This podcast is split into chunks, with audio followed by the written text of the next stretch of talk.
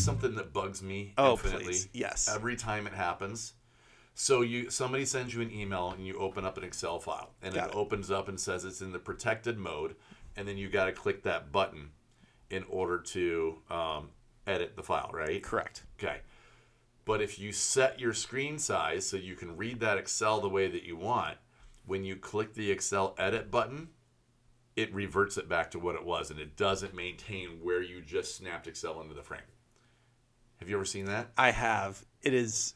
I know exactly what you're talking. The fire like inside me is already burning about how right you are. It's just like this little thing every time it happens. I'm like, who decided this? If I just resized Excel that I maybe I didn't know what I was doing and I shouldn't, then we should revert that back. I feel like somebody purposely had to have made that decision. And we've seen other technology do this. Like Microsoft products, if you go to SharePoint and edit part of the page, it will take you back to the top of the page in edit mode and then jump you down to where you are. Microsoft, you're obviously a listener of the podcast. It kills me. Please. It kills me every time. I'm like, "Grr!" And it's like, and it takes me a half a second to snap it back, but every time I'm like, It's just frustrated effort. And that's not what we want to do. We want to spend more time playing board games. So, speaking of, hello, and welcome to Red Raccoon Radio, your source for tabletop gaming news in Bloomington, Illinois, and beyond. We're your hosts. This is John, this is Jamie. and we are workers at the friendly local game store, Red Raccoon Games. Um, so, we're, we're trying to uh, adjust a few things here to how we're opening the podcast. So, stick with us as we try and get some better verbiage out on the board. But we're just going to jump directly into what I think is always fascinating, and that is Jamie. How was the store last week? And I and like I've had to ask multiple times, you weren't really at the store much last week, were you? No, I think it was pretty calm week. Of well, hmm, um, there was an incident, but I wasn't there. Uh, I left on Tuesday because I got named to the Squishable Retailer Board. Dun da da da. Da, da, da, da. And so Squishable flew me out to New York to have dinner with the owners, and then we did like a full day of meetings on Wednesday. And then because the Bloomington airport is a small regional airport, I couldn't get back till Thursday, so I came back on Thursday. Um, we had a shoplifting incident again, and it's just there's a big sign on the front door that says "Smile, you're on video cameras," and I think everybody thinks that we're screwing around with that. Yeah. There's nowhere you can go on the store that you're not on 4K video. It's not like you're hiding the cameras. It's not like in the eye of the beholder or anything like that. They're Pretty, clearly they're pretty on your face. Yeah. they're pretty right there. you can see them. Yeah, we're not hiding the cameras. And we had, you know, teenagers in the store making bad decisions. And, um, you know, the one girl just stuck a plush, well, a squishable, ironically, in her pocket and tried to walk out of the store. And Jesse stopped her because he saw it, because it's pretty obvious it's a big squish sucking out of the side of her pocket, right? And he stopped her and said, You need to give that back right now. You did not pay for that. And so she gave it back. And then um, he goes down and looks at the cameras. And lo and behold, we can follow somebody from before they enter the store, you know, because we can actually watch what's going on with people getting in and out of their cars across the street. That's how good the cameras are. And then we he followed them through the store, and you know the the the girls took stuff, and um, you know so we throw it on Facebook like, hey, we would like to talk to these people. Nine minutes later, the first person, the first mother called.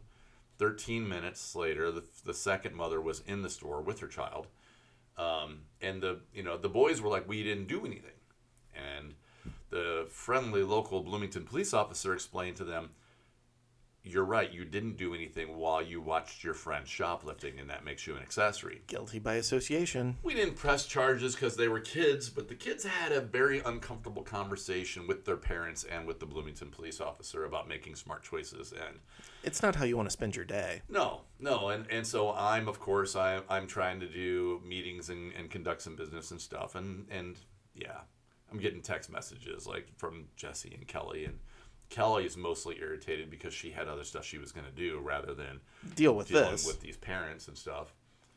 So, just you know, uncomfortable situation. Other than that, the store was actually fairly calm this week. let's let's go back to your squishables adventure because I know that we talked a lot about just personally like your hotel which was wild in the use of its elevator but I'm I'm more interested in in what it is like being now a squishable ambassador is that the term Uh, retail board member. retail board member retail okay board member. so what does that entail Well, they brought us in, and we they they really said, you know, we started off with um, here's kind of the history of Squishable. Like, I guess I didn't realize Squishable was as old as it was. It started in 2007 oh because we didn't start carrying Squishables until the pandemic started, right? Mm-hmm. We talked last time about the story about the plague doctor and the sales and everything from the plague doctor.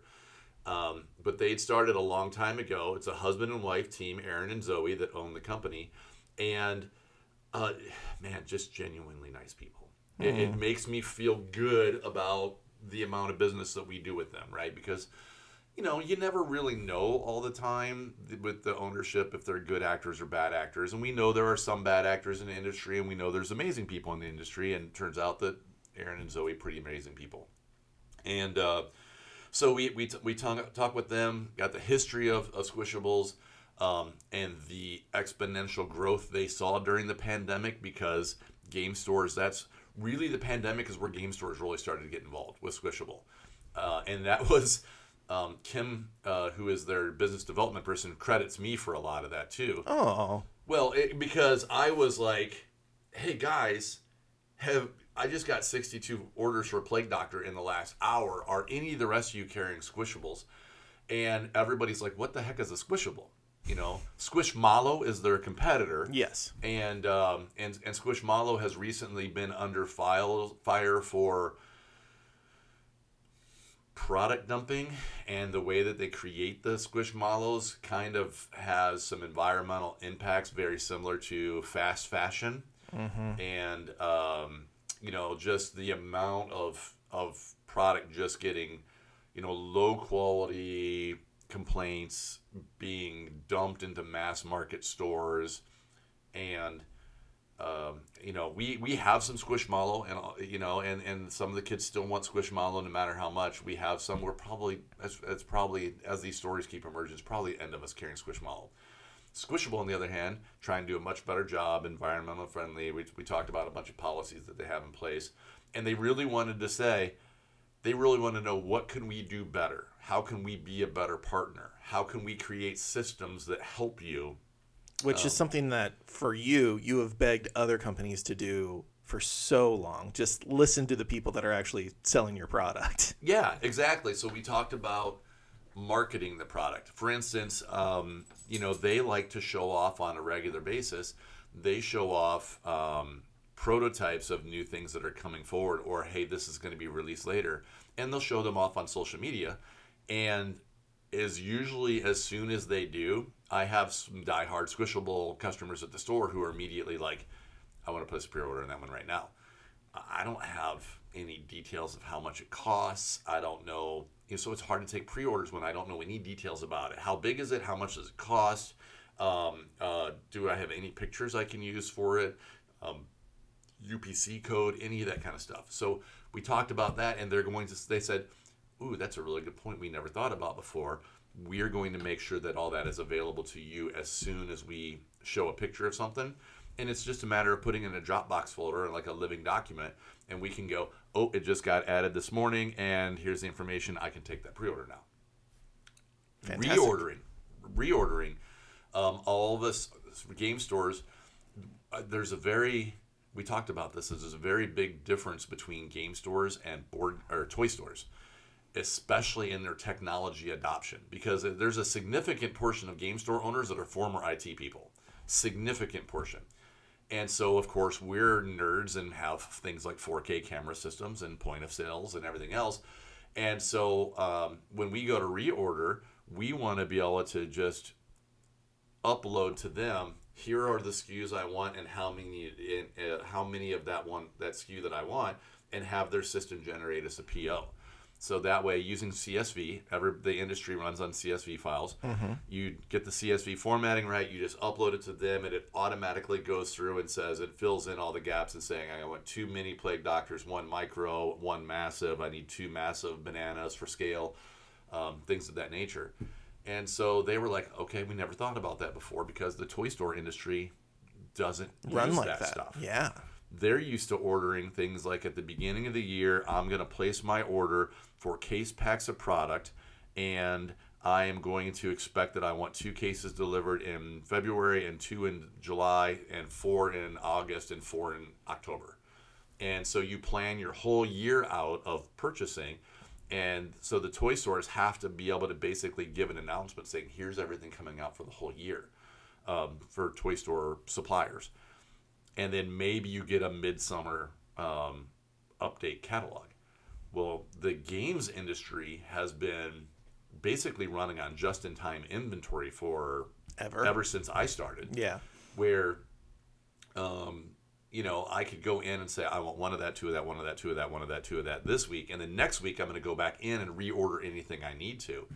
And if it's a hot new release or something crazy, then we'll order more. Of course, if you know Flamecraft coming back in stock, we order more. Of course. Um, it's interesting though. We did talk about the fact that there's been some change from just in time to just in case inventory, where just in case is like just in case this game is really hot and blows up, we should probably order some extra ones. We should get a four month supply in case it go disappears. Mm-hmm. And uh, it was I don't know. It's a really interesting conversation. So with the the owners, um, with uh, Kim, who's the business development, they have an internal um, salesperson that we were talking with. They have a, a, a, a rep liaison salesperson in Alicia. And uh, we met a ton of the designers. We met the marketing manager, social media manager. Man, they got some really cool stuff coming up. Uh, I can't, I can't share any details about it. Other this is than, becoming a trend, Jamie. You I keep on coming on this podcast and you're like, let me tell you about what I can't tell you about. Yeah, and we get so excited. I know. Um, so, uh, fun fact though, um, you know, when they started off, their first squishable was the avocado. Yep. And every most people still refer to them as the avocado company. Well, seven percent of all sales that they have are avocado squishables. Plague doctors, on the other hand, are now seventeen percent. So plague doctors have taken over. And then everything else is the remaining 76% of the company. I just thought that was kind of cool. That's very interesting. The Yeah. plague nurse companion to the plague doctor, I think, was always so smart. And I saw, you know, the set come out for Valentine's Day, and I think they have a new set coming out this summer as well. And I'm like, if I were like a part of a couple, that is exactly what I want to get. Like, Well, but and they're doing um so you can buy them as a set, the plague doctor and the plague nurse, but um I don't know that they're going to release any more of a sets like they did for Valentine's Day oh, really? Because there's more and more people who want two doctors or two nurses. Good for that. Yes, that Yeah. makes so much sense. Yeah, and um and so the original plague doctor and plague nurse, the Valentine's Day set, they put magnets in their hands so the hands would hold hands. Well, um, now they're putting the magnets in both hands in case you want, depending on how you want to set them up. Because you might have to have a different polarity. Yes. Very Yes. good. Yeah. So, and that was something we, we talked about, and they were like, you know, they were leaning that direction. And so um, we had a really good idea. I hope this comes to fruition. And it was one of the other guys I was with. I think it was John Coviello from Little Shop of Magic's a buddy of mine. He's in Las Vegas. And um, signs. So they had magnets in their hands. They could hold a sign. Oh, Yeah, so the, the sign could be a heart shape and say, "Hey, happy anniversary," or "Congratulations for, you know, Justin and Jill," or whatever combination you want it to be. So we talked about it a bunch of different sign shapes that the magnets could hold the sign. So if you had used it for your wedding or something, and uh, yeah, it's just it was it was such great conversations about all this different stuff. They have some amazing Halloween stuff coming out, and Halloween is such a big holiday for the game store. So. Um, and then the, a bunch of new Christmas stuff too. Last year they introduced the Festive Krampus, and the Festive Krampus was super popular. And the Festive Krampus and the Festive Dragon we couldn't keep in stock. just gone as soon as you got it. Yeah, so The it, was, Highland- it was such a good it was a good trip, such Yeah. a great trip. The Highland cow I know was very popular. A lot of the cows now are coming out. The strawberry milk cow, I've been seeing that. With so. the strawberry milk cow, we can't keep. They can't keep it in stock. We keep selling out, and we go to order more, and then they're like, "We don't have any more. We're, we're trying to get some more made." Um, they did say though we were talk. We talked about you know we talked to spend a lot of time during 2021 talking about the shipping crisis. Mm-hmm. Prices are coming back down. They're back to, for ship uh, for squishable. Um, they're back down to where they were before COVID started. That is fantastic Yeah. news. I'm sure for as as that has hit that part of the market, we should be able to see it more and more, especially with the board game industry. Yeah, it's good because uh, you know uh, a lot of the smaller publishers we're talking about they were went from paying thirty five hundred dollars to thirty five thousand dollars for a cargo container, and it sounds like we're back down into that thirty five hundred dollar range too. I've been Mythic Games was uh, a person that had bought into Monster Apocalypse, which is Privateer, no Privateer Pack. Is it Privateer Press? Yeah, Yeah. Monster Apocalypse. Yeah, Yes. So they had bought into that to actually create a board game almost version of Monster Apocalypse where the figures weren't what you assembled, they were just automatically casted and things along those lines. So you had little resin models to work with. They have not outright canceled that, but they have said that they've had to downsize so severely that they just it's no longer on a, a docket of timetable for them. It is a they will get to it yeah, and a lot of the talk has been just shipping costs have really ravaged that company uh, in an unprecedented way and so they are having to recoup from that and hearing that news makes me feel like oh maybe we'll get some more openness because there was a while there i think we saw multiple kickstarters having to go back to the people that kickstarted and say we got your order we have it ready but in order to get it to you we're going to need extra funds and Rainbow was Six is all over the news right now for doing exactly that. Yep. Saying, and there was another game that um, one of the fulfillment houses had in stock, but they weren't shipping, saying, We never got paid to ship this. It's sitting here. If you guys all pay us to ship it, then we'll get your games out. But otherwise, we're just going to get rid of it yep and people are super ticked off about it, which you know, rightly so.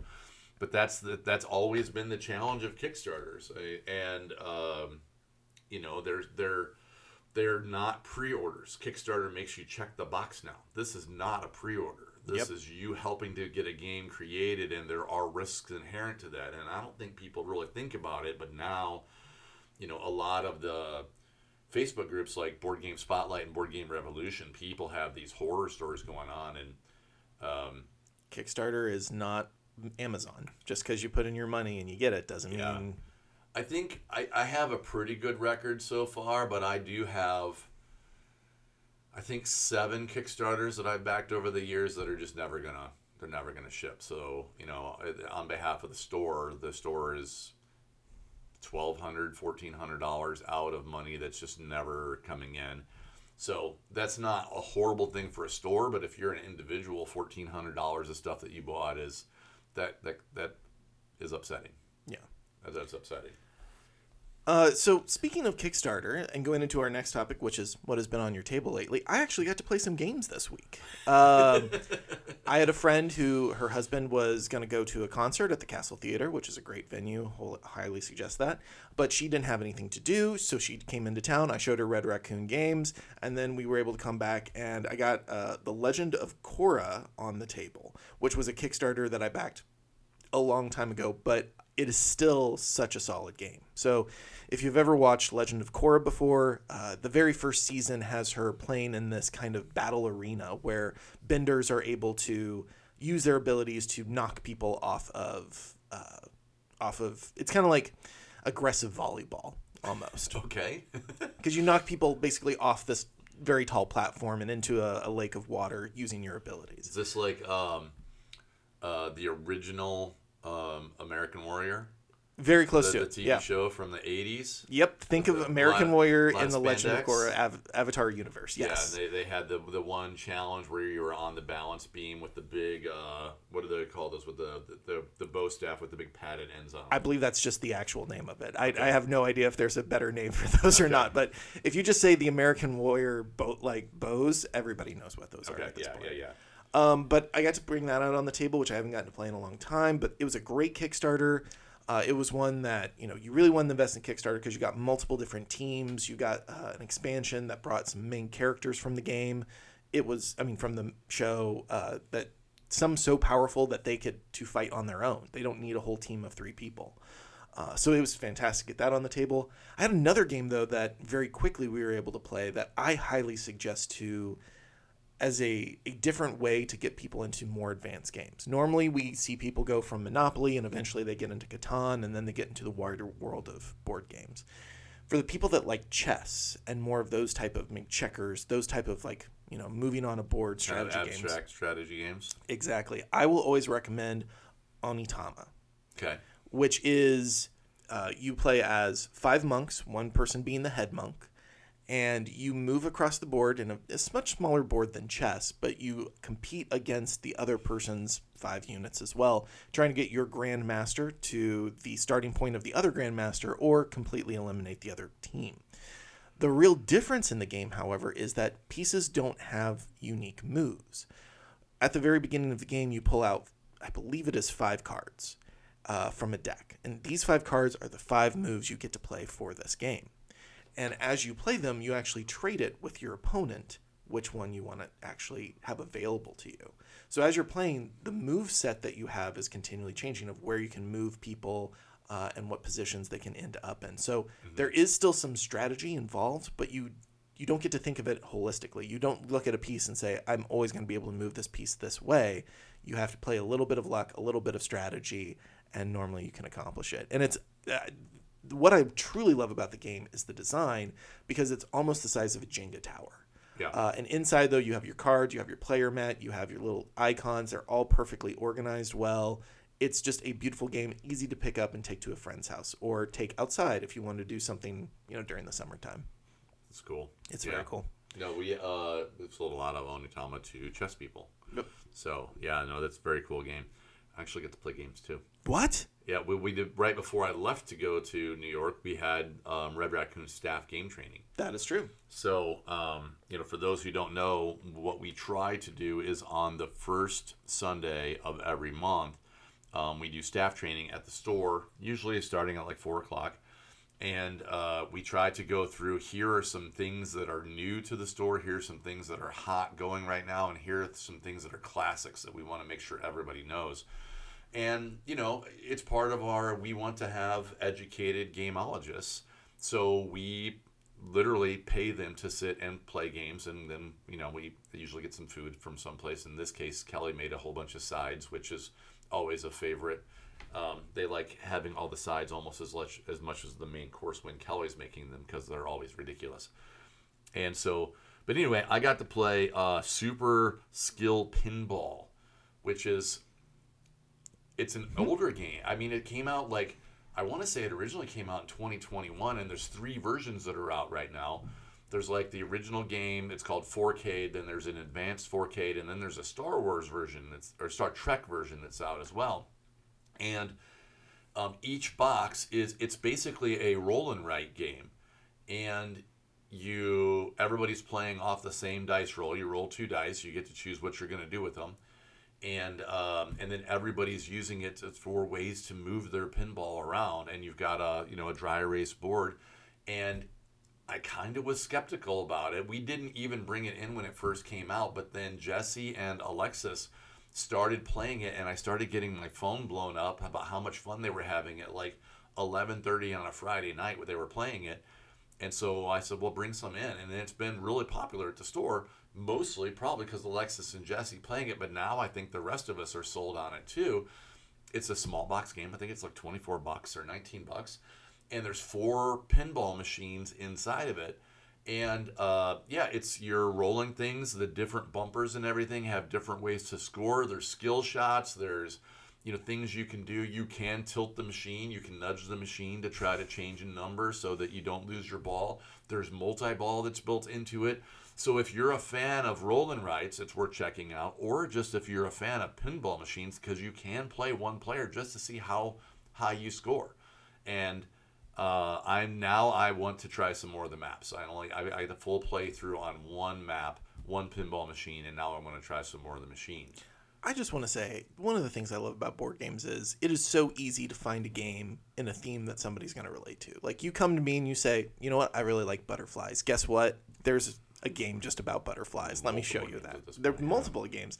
Anything that you're interested in, whether it's ancient history, whether it's fashion, whether it's nature, no matter what, there's a board game that probably is going to apply to you in some way. Yeah. Well, and then um, so we played that one.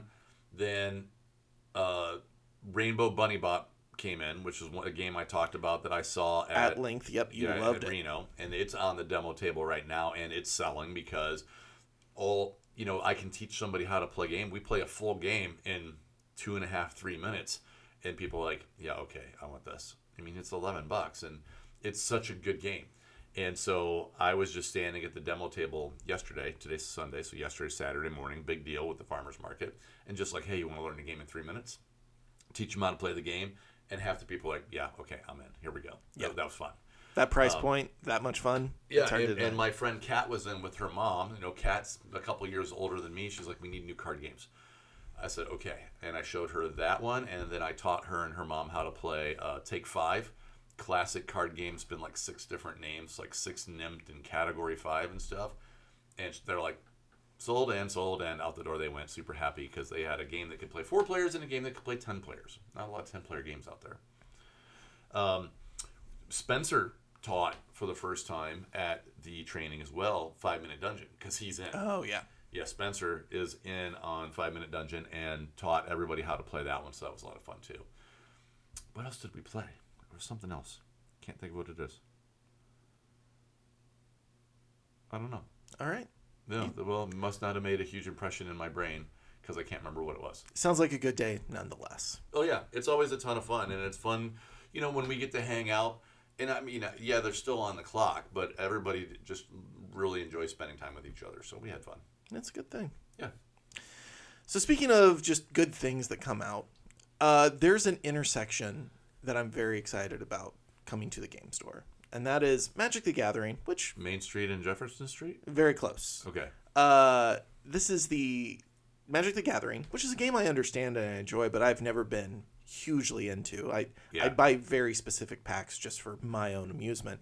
And this pack that's coming out is going to be one of those because it's the 60th anniversary Doctor Who Commander decks. And so the store is in on this, but as you were saying when we first came in, you've gotten an unusually little amount of information about this set. Is that correct? Well, it's not uncommon for Wizards of the Coast to only dribble out tiny bits of information on any new set coming forward. They have a whole plan, and it's really frustrating as a store sometimes. But um, because we don't know a ton of details about something until after we had to have locked in our special orders. So on this particular set, okay, Doctor Who, I'm into, right? Yep. And we're going to jam some games, and these are specifically commander decks. This is the next in their series of what they call the Universes Beyond. The first ones were the Warhammer, or, yeah, Warhammer decks that came out last year. Which sold like wildfire. Com- they were completely overwhelmed by the demand for the Warhammer decks because there was a regular deck, and then there was like the special limited edition collector deck of all foil cards that were we got two sets of those for the store of you know four decks and we got two of each of those decks for the collectors ones. Um, so the warhammer decks were wildly popular. Um, in june next month we've got the crossover with lord of the rings that we've been talking about. And then now we've got the doctor who set coming out. And so that'll be the third one of the universes beyond. And it all we know right now is we know that there's going to be four commander decks. Yep. We know the names and kind of who they're about because we've seen the images on them. And we've seen some really cool pictures of basic land cards that have the TARDIS worked into them. But we don't know anything else about the set. The- I guess the only other piece of information that we know at this point is we know there's going to be a special rule called the Doctor's Companion. Uh, and it's a new mechanic that says if the doctor is on the field, you can have the doctor and the doctor's companion as your commander. So you can have two commanders for the first time ever, but only if it's the doctor and the doctor's companion. it's kind of all we know. Yeah. we we've seen some artwork that, of what they're going to put into there, but we don't know what the cards are that go with the artwork yet. So the four sets are Blast from the Past, which will contain the first eight Doctors. So that's really the the old Who for those of you that are, are more into the classic. Yeah, and the front of the box is Tom Baker with his scarf, rock, and, and, and the whole nine yards. The sonic screwdriver out and ready. Yeah. Uh, then next is Timey Wimey, which will contain the Doctors 9, 10, and 11. Yep. Followed with the, That's the start of the the new of, Who. of the new ones, right? So uh, Eccleston, uh, Tennant, Tennant, and and, Smith. Smith. Yep. Which really interesting. I don't know if you've been able to catch up on this or not, but uh, Tennant is coming back for a few specials in Doctor Who. I I'm so far out of it right now. Yeah. Kelly Kelly when Doc when Matt Smith went away, Kelly was it, it just was a thing in our household. She was like, I'm not watching anymore. He's, he's her, her favorite doctor ever, and she's out. So we watch things as couples, right, to maintain uh, marital bliss. It's and, a connection point. And Doctor Who is no longer on that list of acceptable couples TV. That is actually somewhat sad to hear because I I, do think that the main stars of the next set, Paradox Power, which is the 12th and 13th Doctor, which would be oh, Peter, Peter Capaldi, Capaldi and, Jodie Whittaker. yes, Uh, those actually seasons, while did not start out strong, really did end up being good. I think Jodie Whittaker actually was kind of the writing for her was a little railroaded. She had a definite vibe, and when she was able to be in that vibe, those episodes were great. yeah, but that's like five seasons. We're out. We're behind now. Yes. maybe six. Five. Possibly, yeah. Peter Capaldi get two or three, He got three, I believe. and she got three. Correct. So six seasons we're behind now. And I think there were some specials thrown in there too. Yeah.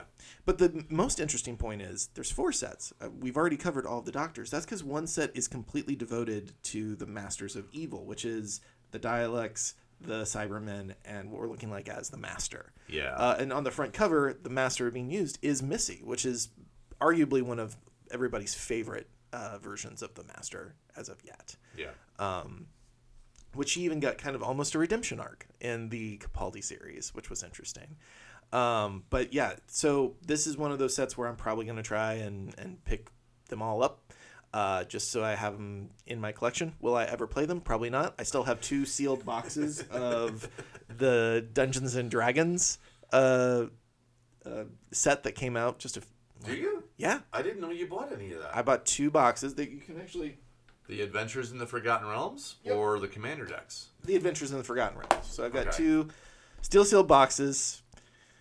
I I just have never had a, a need to actually break break them open and play, but I really love the mechanics, You and I still think I'm got your probably gonna do the special order tag on the side. I do, yeah. Still got my name on it and everything. Okay, so here's fun.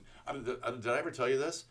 Um, the Adventures in Forgotten Realms set was dismissed by hardcore players as being an underpowered set, and they thought it was the worst set ever.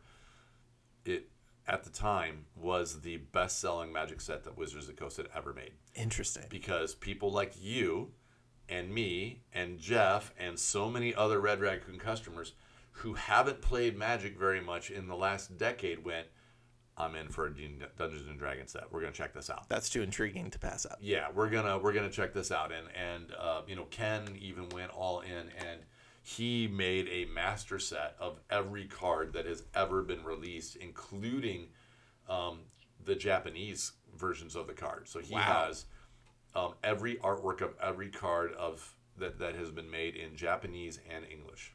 That's, fantastic. Yeah, all the promo cards, all the alternate art variations. Yeah, that's he he got he went full on super collector mode on that one too. So speaking of themes that really get people to buy games like this, especially into this, uh, a new one has come out on the scene, which I'm not going to lie is a little confusing on why now. Because as you know, Oh, Magic God, is I know where you're going with this. yes, Magic is you know the winner. Uh, Magic's number one. they Pokemon's number two. they sit on the top number 10. three. Yes. For and for now, because we do know that we have Disney's Lorcana coming up, and that is going to be not only for people that like to play the game, but we also know collectors of just Disney stuff are going to Disney eat this up. Die hard collectors, man. Yep. Die hard collectors. So, when we hear that apparently Star Wars is going to try and come out with a trading card game from Fantasy Flight, it is a interesting choice. Next year, 2024. Yes. So, first of all, that means that Disney's main three properties all now have a collectible card game, meaning Disney Lorcana, Marvel Champions, which is also produced by Fantasy Flight. Well, that's not a trading card game though. That is true. That is a more of a LCG, yes, living card game. living model. card game. So Star Wars is No collectability to that one. But, no. but you, you always Lor- know what you're gonna get. But Lorcana and the new Star Wars games are going to be full full on collectible card games. So this is not the first time Star Wars has been tried. I remember my time in high school whenever my friends were bringing out their Star Wars, the collectible card game decks, mm-hmm. and one of my friends had the Executor, which is the superstar destroyer that Vader flew around on. He had it all sealed up and had a proxy card for it and everything. But it just never hit. It, it was never what Magic was. Well, it was part of the '90s when you know when Magic and Pokemon and Yu-Gi-Oh all took off, and everybody thought, well, this is the way to go, and everybody tried to make a, a, a collectible card game. exactly. And why Yu-Gi-Oh is one of those three, I'll never know. I mean, it makes sense um, for Magic and Pokemon since Magic, you know, created the Pokemon collectible card game. The first five five seasons of it or five releases of it were made by Wizards of the Coast using the exact same formulas they made for Magic, which is why the packaging looks almost identical across the board. Um, but yeah, it's it's God is there room for another one? Will it be successful? And I'll be honest with you, as a game store owner, I have serious doubts if Fantasy Flight can pull this off. Look at look at their history. Look at their track record of what they've done. So they had very successful games in uh, Netrunner, uh, probably the most popular at the time of all the LCGs. Killed it. They've uh, the Star Wars LCG was a pretty big one too, right? No collectability. You could buy all the packs at any time and build the deck. It was all about how good of a deck builder are you, not did you have enough money to buy the, The cards right cards. or up enough packs to get the right cards. Um, killed it.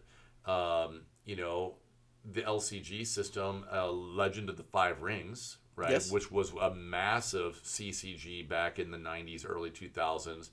And then the company ran into some hard times and uh, eventually ended up selling the IP rights to Fantasy Flight. Fantasy Flight tries to turn it into an LCG, killed it, right? Um, mismanaged it, s- specifically mismanaged it and killed it. And then, um, you know, Star Wars Destiny collectible dice game, so good. I love that game. I was, I haven't, I don't really play collectible games that much. I was in on Star Wars Destiny. That was a great game. Mismanaged it, killed it. I don't know that I have a lot of faith on them when they're going to make a collectible card game. And we've said for years, this, this the big thing that they've done is the spacing is too far apart. Right. Magic, Pokemon, Yu-Gi-Oh. They have a special cadence. Yes, every three months for a major set, and with some sprinkling in of some special sets in the middle all along the way. Now, I still don't believe that because every time we have an episode, there is a new Pokemon set that you have to talk about. So I don't believe in this three month business. But yes, I know Well, what you're but saying. that's every three months. But there's like I said, sprinkling in some extra stuff along the way. right? Exactly. Exactly. you know and um and even with like you know okay last week we got some new pokemon stuff in that was part of the scarlet and violet set but just in different packaging that was a full six weeks afterwards and people were like i need those mini tins even though the packs inside of them were the same packs that had been out for 12 weeks or 8 weeks at this point and people were like i need some of that. It's they've they figured this out and and fantasy flight would be like okay next set's coming out in six months and and, and all the game stores were like have you ignored 25 years of this is how it works? Yeah. gamers have add i have add you have a little bit well far less than i do. Um, and they get bored and they move on to the next game. If you don't keep giving them something that changes it up and something to think about and something to look at they get bored. And that's where fantasy flight has screwed up the cadences on all this stuff. Uh, and so i don't know. I want i want a successful star wars game because i love star wars And I, and I the just i don't know the interesting thing that I've really been seeing lately in Star Wars is that the things that people are finding the most popular are really straying away from the core tenets of Star Wars.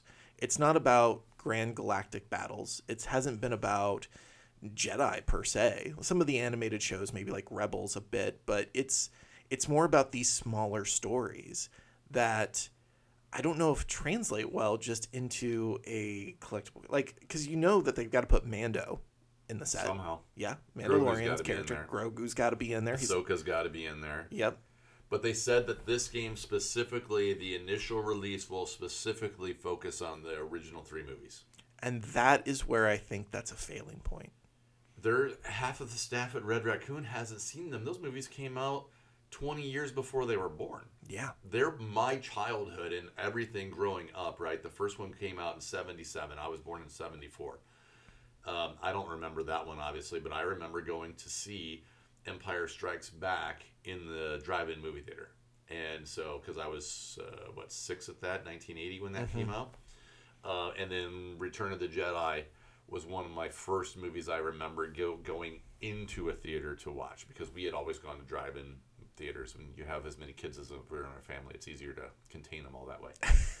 Lock the doors. Yeah, exactly. Or just no, or just no. We should run around the whole drive-in movie theater like crazy until they. Oh, you were those people. We were totally. well, they they have the playground. That's All right. Drive-in movie theaters had a playground. That is true. That is true. close to the screen where nobody wanted to park anyway, and you couldn't actually look at the screen without going blind. It's like sitting even closer than the first row of the movie theater, right? Um, until we went to see a double feature, and uh, the double feature that one time was um, one of the Superman movies and Alien, and yeah, that was a mistake. All uh, we were all terrified.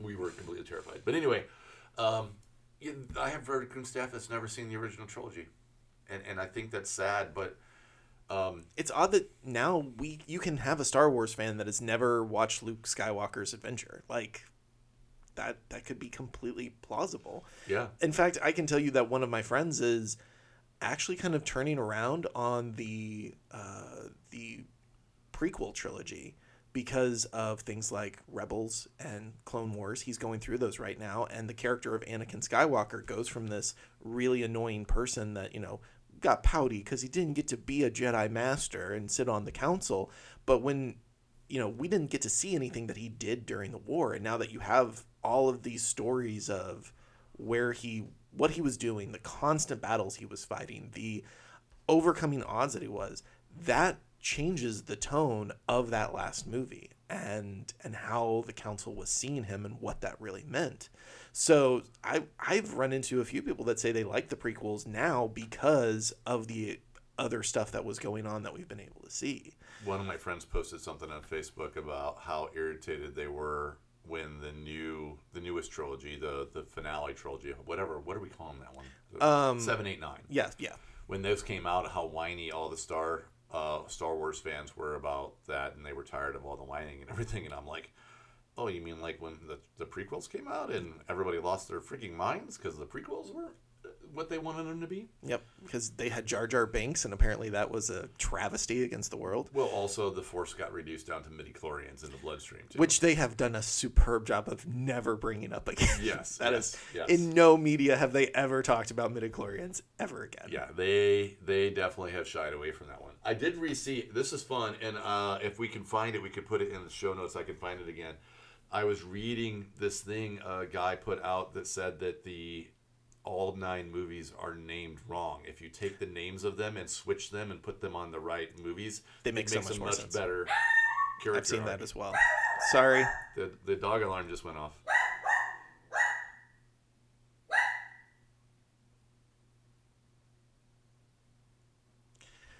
But yeah, like I, I've heard that same theory before, and it is It's pretty spot it's on. pretty spot it feels so much better. And it's almost like in some of them they're like calling their shot almost. Like the next movie is going to be about this. So Yeah, it's pretty fantastic. I will say, um, just have you one of my favorite theories that I truly, truly believe with all of the shows that are coming out right now talking about genetics and cloning and all of this. right. I I have a fan theory, and I don't know if I thought of this or if I read it somewhere and just pulled it. Probably I read it somewhere, but it's that Anakin Skywalker was not Force Jesus, because if you remember in the prequels, Right. he he was supposed to be immaculately concepted. Just the Force created this baby. Right. The the theory I heard was that it was actually the Emperor who was seeding for creating more force sensitive people, uh, basically trying to create his own apprentice. Right. And on these outer world systems like Tatooine, unbeknownst to people, impregnating them, and then creating babies that would have his his level of connection to the Force or more, which would mean that Anakin was actually the son of the Emperor, which means so is Luke and Leia. And then that then brings if Rey is actually the child of the Emperor as well, that she kind of technically is a Skywalker. And that actually kind of checks out because they're family in a way. Well, that's interesting. I've never heard that before, but now I'm gonna have to go read, go down a freaking rabbit hole on the internet. Thanks, John. You're welcome. It's what I I'm here for. I'm gonna lose an hour tonight. I just thought I'd give your ADD something to you know chew on for a little bit. great. But it, for me, it creates a lot more synergy in the storylines and what was going on, and It's and interesting. yeah, Well, and and uh, we're we're veering away from games, we are. But uh, uh, one more movie plug is they're starting to release some more details about what the tenth movie will be as Rey tries to rebuild the Order. They announced that one at on Star Wars Day, right, May the 4th Um, uh, this is the May, as it would be named anymore, and. I don't know. I mean, I'm I- I'm in, right? If it's coming out in Star Wars, I'm gonna go watch it. It's it's gonna have to be pretty bad for me Not to go. I, I don't even know how bad they could make it. I mean, I don't even know how they could, what they could actually do that I would not go watch it once. Right. I think that it's going to be also very interesting because they're I now might putting, not watch it a third time, like going to see the D and D movie three times. correct. I think it'll be interesting now that Ahsoka's character has become a much more present, like getting her own series and her focusing more on this this gray force user area where she's not a Jedi, she's not a Sith, but she's something in between. Um, and knowing the lifespan of her of her species and everything like that or can be whatever, I think there's a good chance that Ahsoka is going to show up in the next series. Seeing how Luke showed up in The Mandalorian, I don't think that's too much to ask. Oh man, can you imagine how awesome it would be if? I mean, we know Thrawn's going to be in it. She's already been talking and searching for Thrawn's In Thrawn. the Ahsoka series, yes. It, well, she in in um, Boba Fett. She Yes. asked the, the big fight scene where she get first introduced. She she's talking and trying to chase down Thrawn, right? We know Thrawn's coming in the Ahsoka series, but how awesome would it be if this leads to the the Thrawn like Thrawn Ascendancy trilogy as in movies? well, technically, due to canon, Thrawn is already in. He was in Star Wars Rebels. And Oh no, I get that. Okay, right? okay, I'm just just making sure. saying. I'm Yeah. just saying if that's the movie, that's the the heir to the empire The heir- whole yeah, yeah yeah, it's going to be so good we're going down a nostalgia hole which is a Yeah, yeah, yeah. perfect way to transition into What can I uh, before you okay transition? one more one more Star Wars Shatterpoint. yes that was going to be something i thought i might bring up as well Um, I I knew a game, Atomic Mass minis game. Um, same people who did crisis marvel, Marvel Crisis Protocol. Crisis yes. Protocol. Um, we got a demo box in at the store. The minis are amazing. The Really? minis are amazing, and I've got Dwayne painting them right now. And I saw a picture of the Darth Maul that he did. So we're gonna have a fully painted demo set out on the table. Is uh, hopefully by the middle of next week. Dwayne's was furiously painting, and I said, Dwayne, I'll give you, I can pay you this much money, paint as many as you can, but I'm okay with some of them being gray plastic so people know what the box looks like. He's like, cool. I think it's gonna be cool. I think it's gonna be cool. I think it's gonna be pull some people into minis because this is not a it's not a Warhammer game where you're in you you end up spending fifteen hundred dollars in this massive army and all these figures. And don't get me wrong, there's nothing wrong with that because people love that game and they love the history of Warhammer. i believe you're referencing star wars legion and Star Wars Legion. I was saying Warhammer and Legion. Oh, okay, yes, I was yes. gonna say Legion followed that model of It did, massive yes. ground troops. you want to have ter- you want to have like uh, actual like terrain that you can work around and things like yeah. that Yeah, This is uh, Crisis Protocol is um, shatterpoint i think no crisis protocol is small force combat and and shatterpoint is going to mimic that too so it's in, in crisis protocol you can focus on two or three heroes and have those epic battles that we saw in all the marvel movies shatterpoint is copying that to say we're gonna put two or three heroes on the board. Maybe it's Anakin and Ahsoka versus Maul and Ventress. Yeah. And so we're going to have small unit battles that really can focus on making some of those kind of epic battles that we've seen. Those are like everybody's. I, we all love the big shots of the big capital ships blowing the uh, heck out of each other. Um, and we love the the massive ground troops like the battle on Hoth and everything. But the focus on the most people's favorite parts of the Star Wars movies are the lightsaber battles or the small intimate battles with Yes. just a few people in them and that's what shatterpoint is is that small battles those intimate feeling things where you're really get to focus on some of the hero characters there's some backup characters in there maybe the, the clone uh, troopers themselves or some of the robots like that you know uh, roger roger Yep. um, you know there, there'll be some of them in there too but it's really going to be the focus on the heroes and i'm i'm really interested to see where this one goes Okay. and it well, comes out in early june that is actually encouraging news because I saw that when I was looking at the the um, trading card is coming out. I was like, I don't know if we want to discuss that. I don't know how much information there is. If there's really going to be, if it's worth even bringing up. But if it's caught your eye, that has my attention. Well, and and they're having some fun with it too because so the, the there's the core box that's coming out, and um in in that box you get Maul and Ventress, and you get um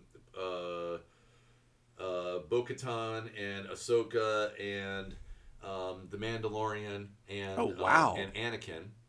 oh, Um, and then, but like one of the first expansion box is the Obi Wan expansion. You know what the name of the box is? Well, hello there. Yes. and then the, the the Count Dooku box is coming out. Those are the first two expansion boxes, and I there was a name for the Dooku one too that was I just laughed when I read it too. So they're having some fun at the same time, and and it's more of a, a, a Star Wars, Clone Wars, and uh, Rebels kind of a scenario in terms of the time period where it's set and stuff too. So I don't know. I, I think it, I think it could be cool. I think I- it could be cool. what I would love to see is if they're willing to go a little bit more outside of the canon to pull some characters in. Which I don't know if you've gotten to watch any of the Star Wars Visions, which season two just came out. I'm halfway Disney through Plus. season two. Okay, the I would love to have the samurai and droid That in was cool.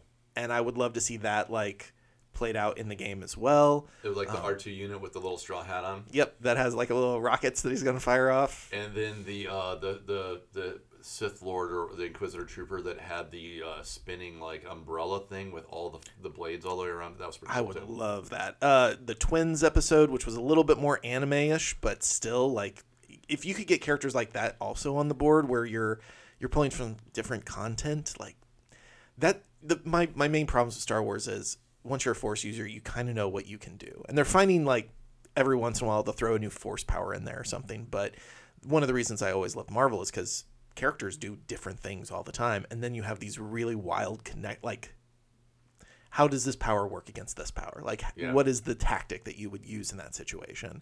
Yeah. And sometimes I just don't see that in Star Wars. And I think that they've tried, like with Inquisitors having the the spinny lightsabers and things like that. I think that's been fun to see, but I want to see more of those kind of one-off characters that will have special abilities that will really make the game unique. That's what I'm at least having Yeah, my fingers we'll fingers see crossed how for. it plays out. I don't Yeah. know. I don't know. But speaking of nostalgia, I'm Okay, gonna go back with the same the same segue. Uh, there's a game that came out uh, on Kickstarter. It's as the time of this recording. There's 66 hours to go. You still have some time to do it, but it really caught Only my if you're eye. watching it today as a Patreon listener, maybe. Uh, Correct. Um, if you see it tomorrow, there's still time to back it. It's called Break. It's a tabletop role playing game inspired by video games and anime.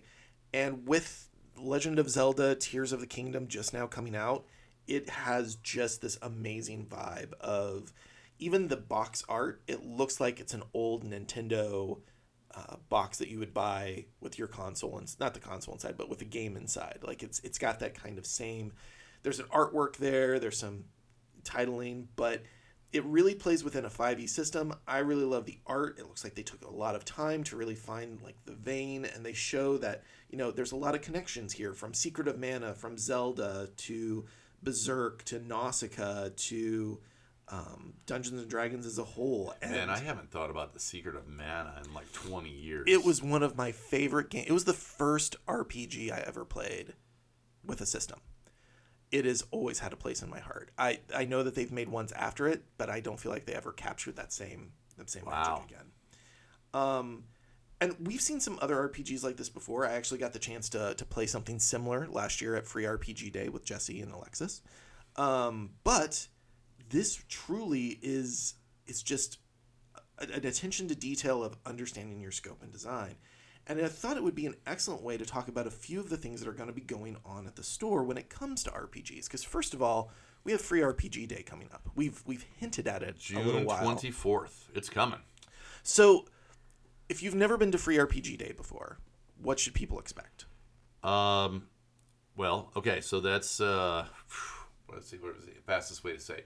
So one of the things that Free RPG Day does really well is kind of create some content to expose people to alternate RPG systems they may have never touched before, right? Which is kind of an important thing because we did have a little dust up with D and D this year that could cause people to be curious I more and want to point out that I was not the one who brought D and D into the conversation. Damn, we did so well for so long in this episode.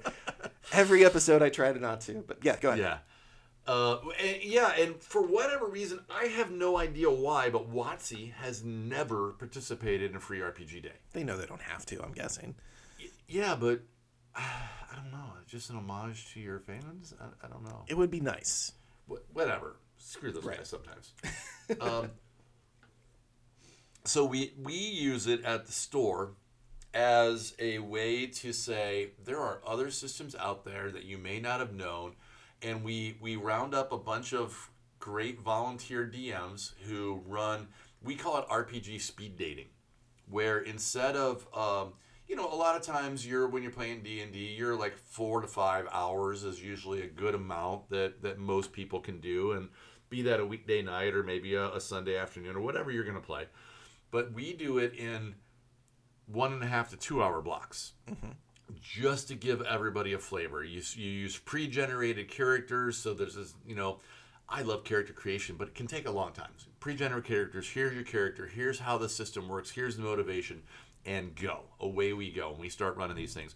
I ran zombicide chronicles last year just to give everybody a flavor of what it's like to play a zombicide game um, I got to play in that actually. yeah but as an rpg and we had we had fun we did. all you get to do is you get a couple puzzles and you get a couple fights and that's all you really have time for It's a memory you can walk away with. yeah and so um, so we do that we take the opportunity to say um, all these volunteers are going to run these different games and this is your time to sample some different stuff you ran city of mist one year Uh, well, you, you, you I- set up to run I City of attempted, one year. Yes, it didn't work out Um, well. Anna ran uh, Alien RPG last year. Katie ran Monster Hearts. Um, you know, a, a bunch of other people ran stuff as well. And it's just a good way to sample a bunch of stuff. So um, we're currently asking people to volunteer to run different things. We did finally get a content list from the group that runs Free RPG Day um, of what modules we were going to get this year. So we know every year we're going to get something from Pathfinder, from Starfinder, and they're usually Goblin related. Um, we always get something from Goodman Games. Uh, we always, the last few years, we have gotten things from Modiphius and Magpie. Last year, we it was the first year we started getting stuff from Renegade because Renegade, of course, now has the um, GI Joe RPG, the Transformers RPG, and the Power Rangers RPG. Um, this year, they're providing a crossover that is GI Joe and Transformers. That's what the module is. Interesting. Yeah, it's called Cobra Confusion. Uh, Nice. Cor- Nice. Cobra Confusion. Ah, ha. now that makes more sense. But this year they also um, uh, Renegade is now also, of course, the publisher of the World of Darkness books, and so they've had Vampire the Masquerade. Last year, they at the end of the year they brought out Hunter, which is Mm-hmm. the humans trying to survive against the magic, ma- uh, the um, uh, The vampires horrible world, world of darkness. Yeah. you know, Blade Three, right? Uh, Yep. Basically, and then this year they announced they're bringing back Werewolf the Apocalypse. So um, we're hoping for some Werewolf the Apocalypse stuff. We know we're getting some Vampire the Masquerade content from them. Uh, Free League Press has been pulling out some amazing stuff uh, over the last couple years, and they've got a, a book in there called Dragonbane, which is an all new IP. Um, so that's interesting. I thought they were going to put some stuff in from the One Ring, um, or the uh, Adventures in Middle Earth, which is the the Lord of the Rings set using 5e rule sets. Mm-hmm. Just some great content coming in there, and new Zombie Zombicide Chronicles. Okay. Um, Ninth Level Games has got their they put out a magazine called Level One, which is just full of like one shot RPGs and different systems and stuff all the time. Magpie's got some stuff in there. Magpie's got a new module for the Root RPG. Which Root is a beautiful game unto its own, and the way that they brought that into the RPG world, I got to look at those beginner rules from I think last year, maybe a year before. Fantastic way to, to approach that system. Really still makes you feel like if you know that game, you're going to know this world.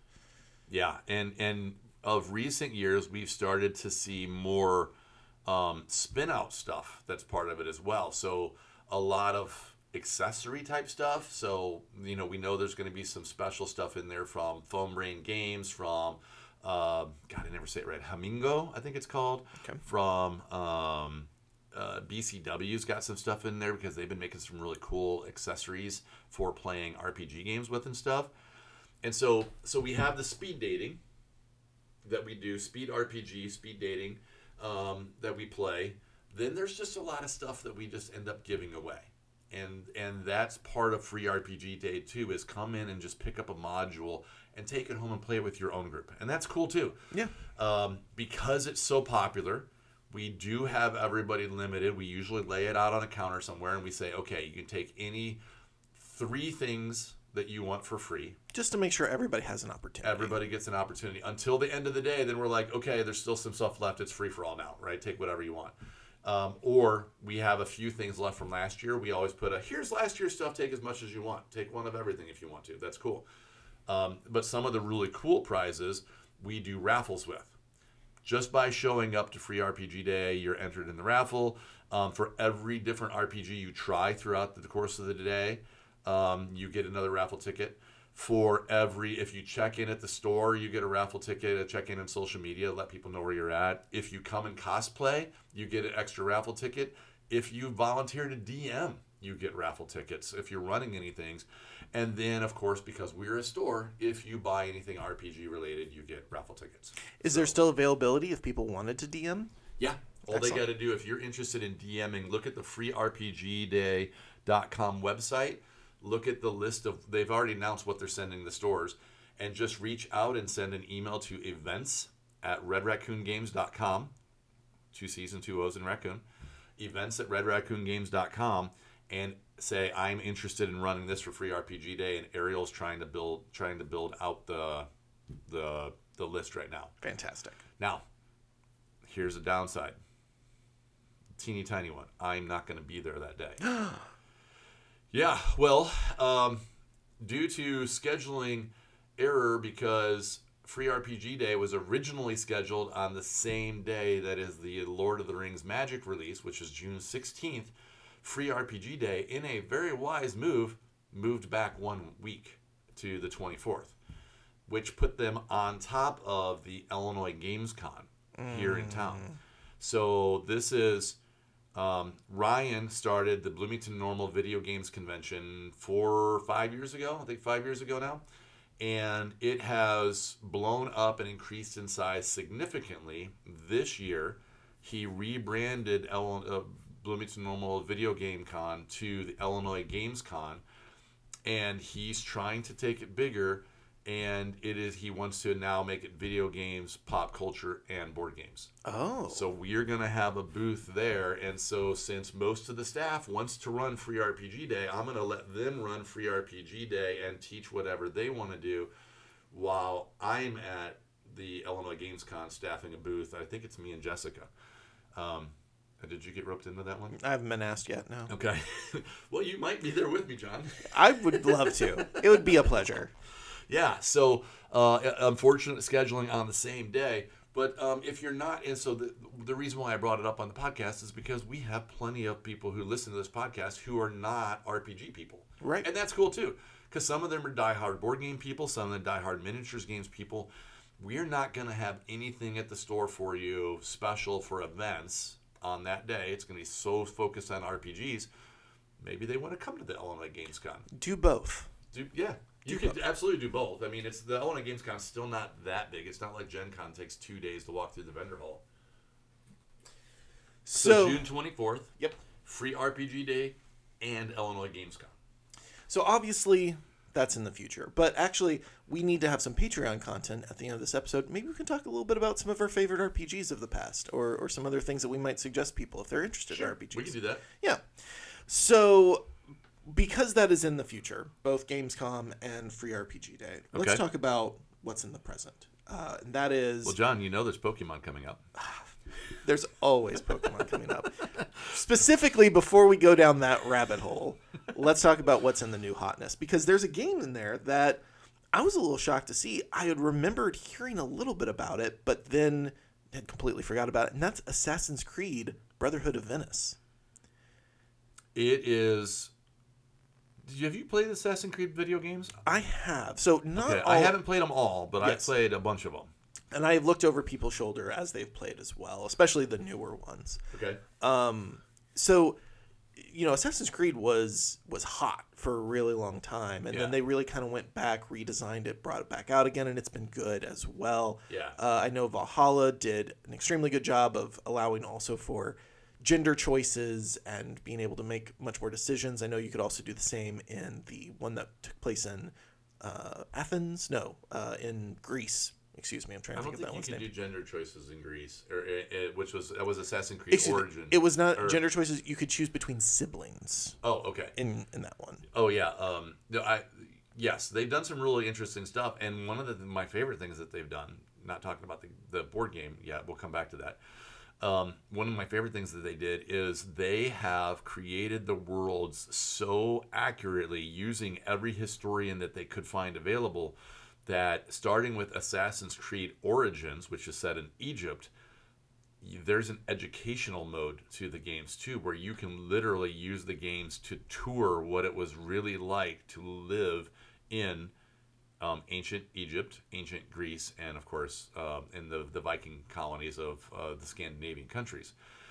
Um, that they because they made everything so accurate that it's just it's crazy, it's amazing, including touring um, in uh, Assassin's Creed Origins. You could tour a lot of um, the the pyramids and stuff uh, to the way that we know that the pyramids are opened up nowadays, right? But you could you could do that. I just I think that's so cool. I will say one of my favorite parts, a little bit of spoilers, but it's an older game. I think it's allowed at this point. In uh, Assassin's Creed Valhalla, is you actually go to the New World, you go to the America, and you run into a native, in a Native American civilization, and they don't do any sort of translating for you. They don't give you a reason why they would be speaking English. They speak actual native tongue of that region.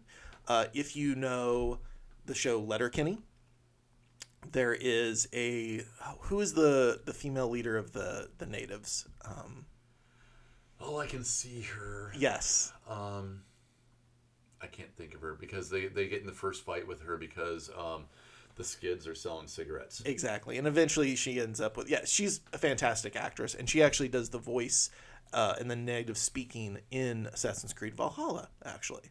So they got her to to be a, an authentic source for that. So, anyways, that's us gushing about Assassin's Creed.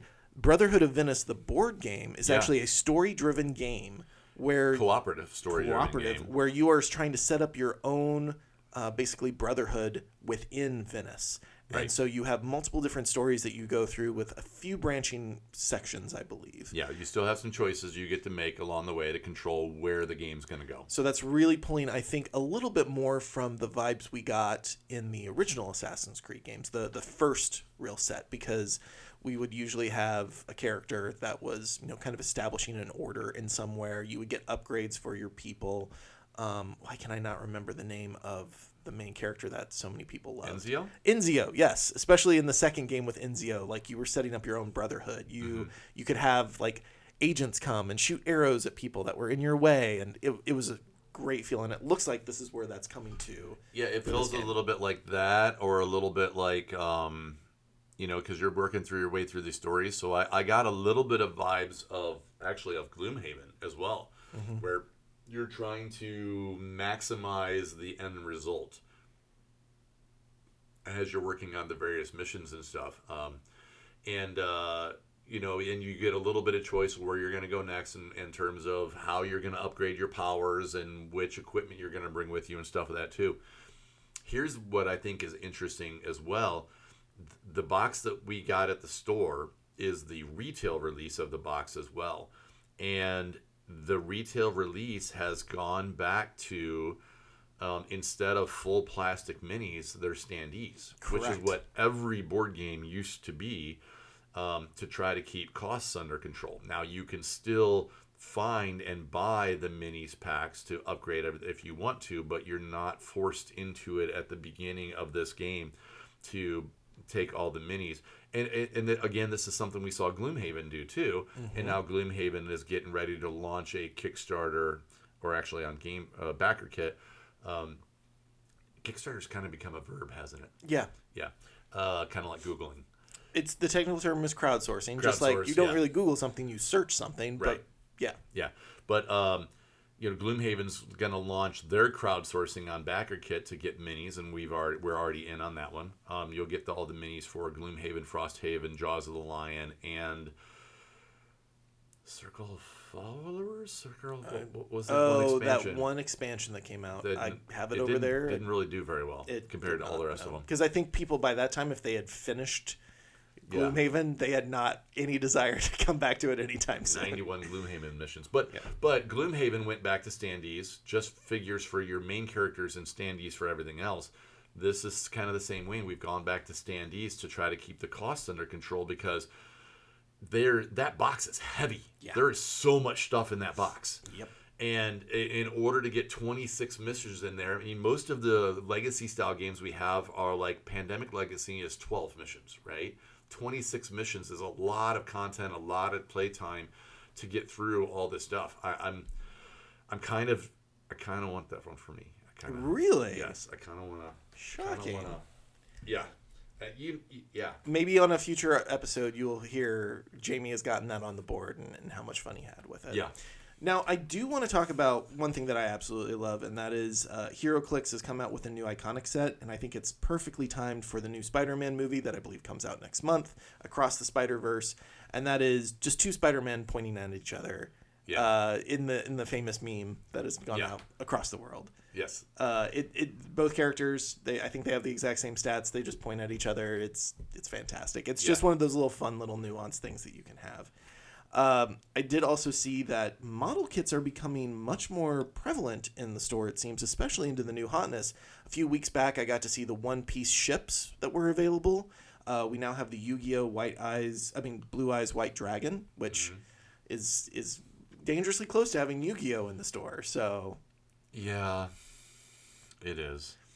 Um, it, it's it's iconic. it is. It's and it's um, It's beautiful. I mean, we have figured out so it's a Bandai model, and we have figured out how to work with Bandai in a way that Konami is not an easy company to work with. That's part of why we don't use Yu-Gi-Oh. Right? We had some toxic behavior amongst the player base that we decided we didn't want to deal with that toxic behavior anymore. But at the same time, Konami is not an easy company to work with. see Metal Gear Solid series. Yeah, and, and but Bandai, we have figured out, and Jesse and Alexis have done a good job of saying we know how to work with Bandai because Bandai can be quirky. That's be a good way to say it in their own right to work with them as a company. And but quirky we can deal with. Just pain in the ass we can't deal with That's from fair. from That's fair. from Konami. So. Um, but the you know the the model kits are really well done because Bandai continues to do a good job, and it's been popular. I think that's the last one, the one that's sitting on the shelf that you're looking at the picture of is the last one. So if you're a Patreon subscriber, you might get the chance. yeah, These these photos were taken just this morning. I, I will say that uh, deep cut to all the anime fans out there. There is a Big O model. Uh, please don't buy the last one at least because I am gonna be probably going and getting that sometime soon. Um, but Big O is one of my favorite animes of all time, and I, I definitely need that in my life.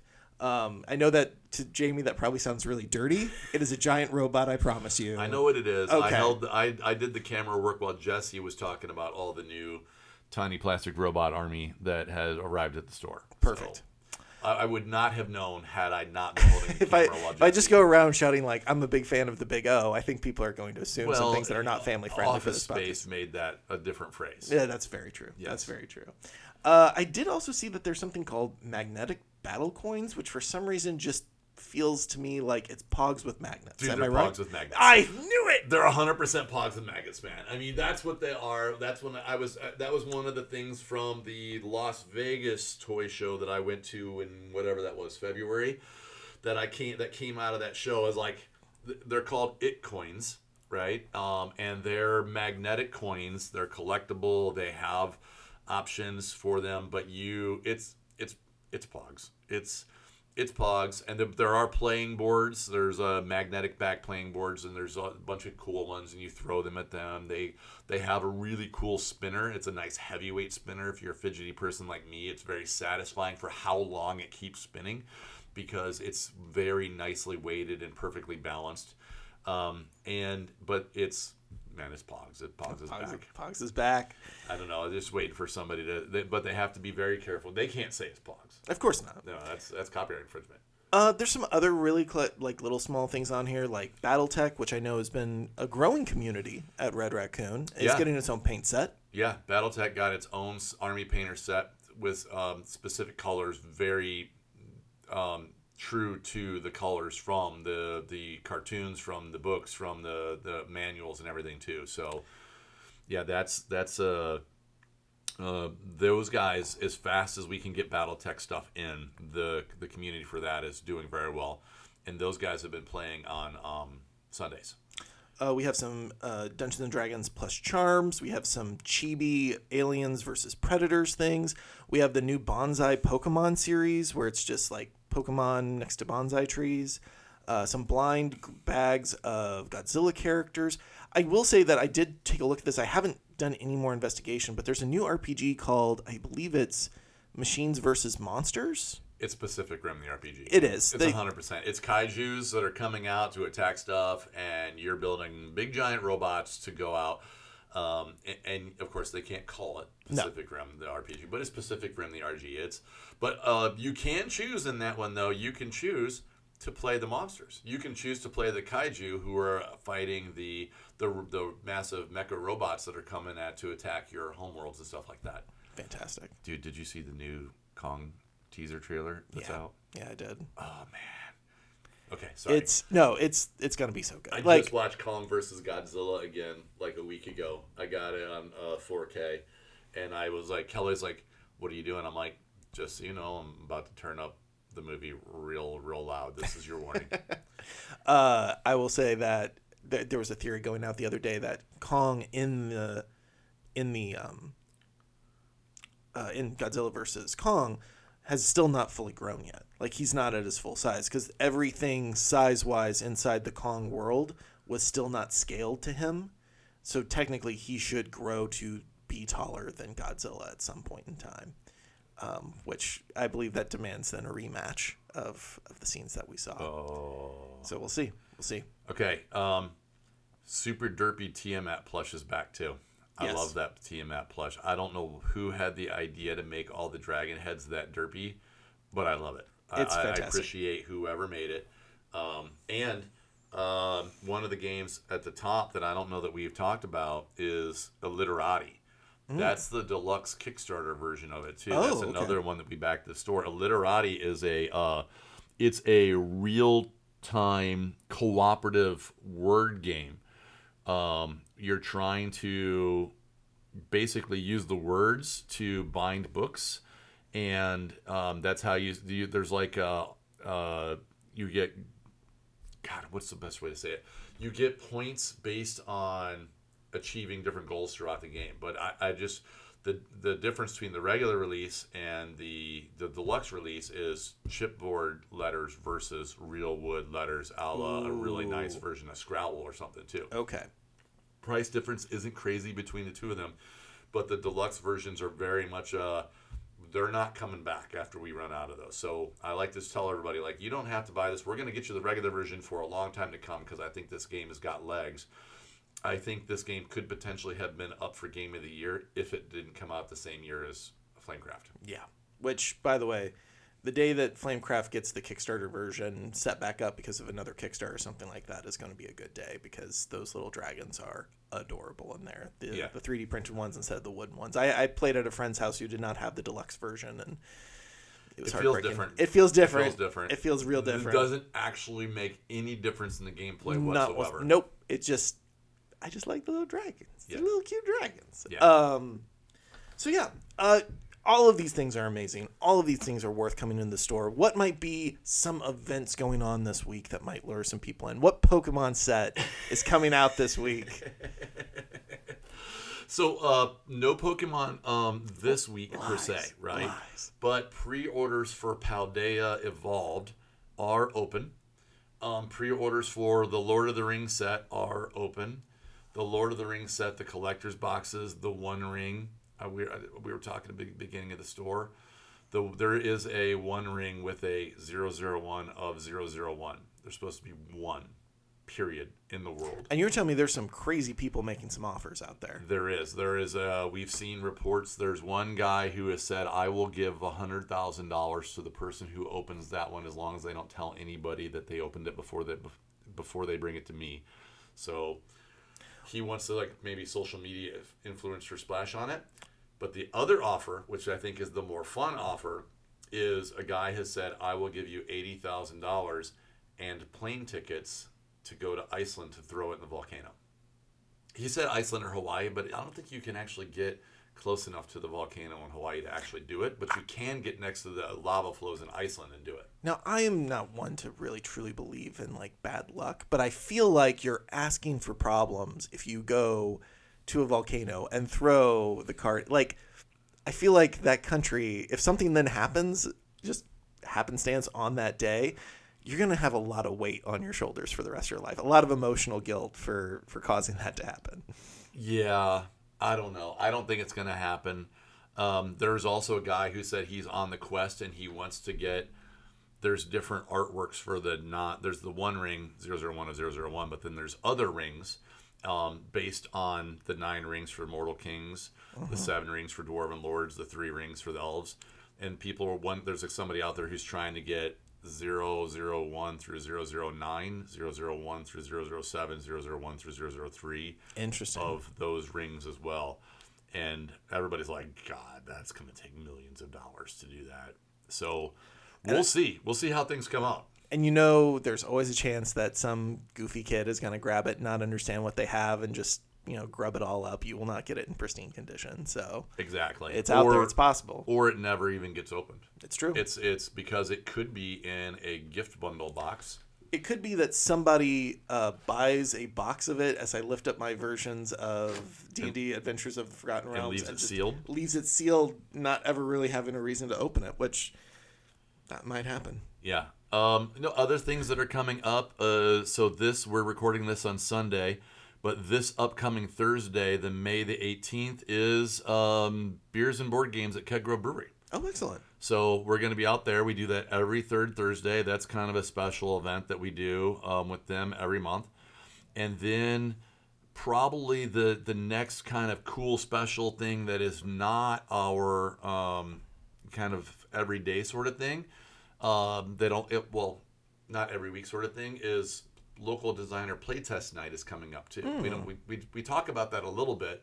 WGLT, our local NPR station, reached out to me and asked me some stuff because, um, and I was telling them, I'm like, we've got like four or five people in Bloomington who have games that are on the shelves at Red Raccoon Games right now, and um, most of them come to the local developer game night to try out the prototypes for their new games. So that's something you can either just come to be a beta tester to test out games, or if you have a game and you're making a game, you can contact them. Engage manages the group to say, I would like to show off my game and set up. I need a half an hour time slot to show people and get some feedback from them. So it's a good way to get your, your feedback in um, as you go along. Uh, also, something new I want to point out two new things. Um, we have one of our customers who um, is a teacher has created and he's going to run what he calls a therapeutic d&d session for teenagers So he works with teens as a, a, a teacher, and he wants to create something different on how to use Dungeons and Dragons is more of a therapeutic thing versus you know D and D can be a lot of conflict and stuff in there too. How do you use this to, I don't know, um, maybe help with some anxiety issues or angst or some of that nature as well. So that's look for you can look for that on the calendar too. Fantastic. And then the last thing I'll plug is this is something new for the store also. So we've been running Pokemon tournaments for a long time, but Pokemon just um, created a new structure that includes Pokemon Challenge, uh, the challenges. So we have Pokemon League, we had Pokemon tournaments, now we have Pokemon League challenges, which is a tournament where Pokemon players can earn more points to um, get invites to regional and national competitions for Pokemons. Um, and I did put that S in there on purpose because the, the staff hate me when I do that. Talk about the Pokemons. The Got- Pokemons. Got any new Pokemons? Um, but those are going to happen starting this month on the fourth Saturday of each month as we're going to run the league tournaments or the league challenges.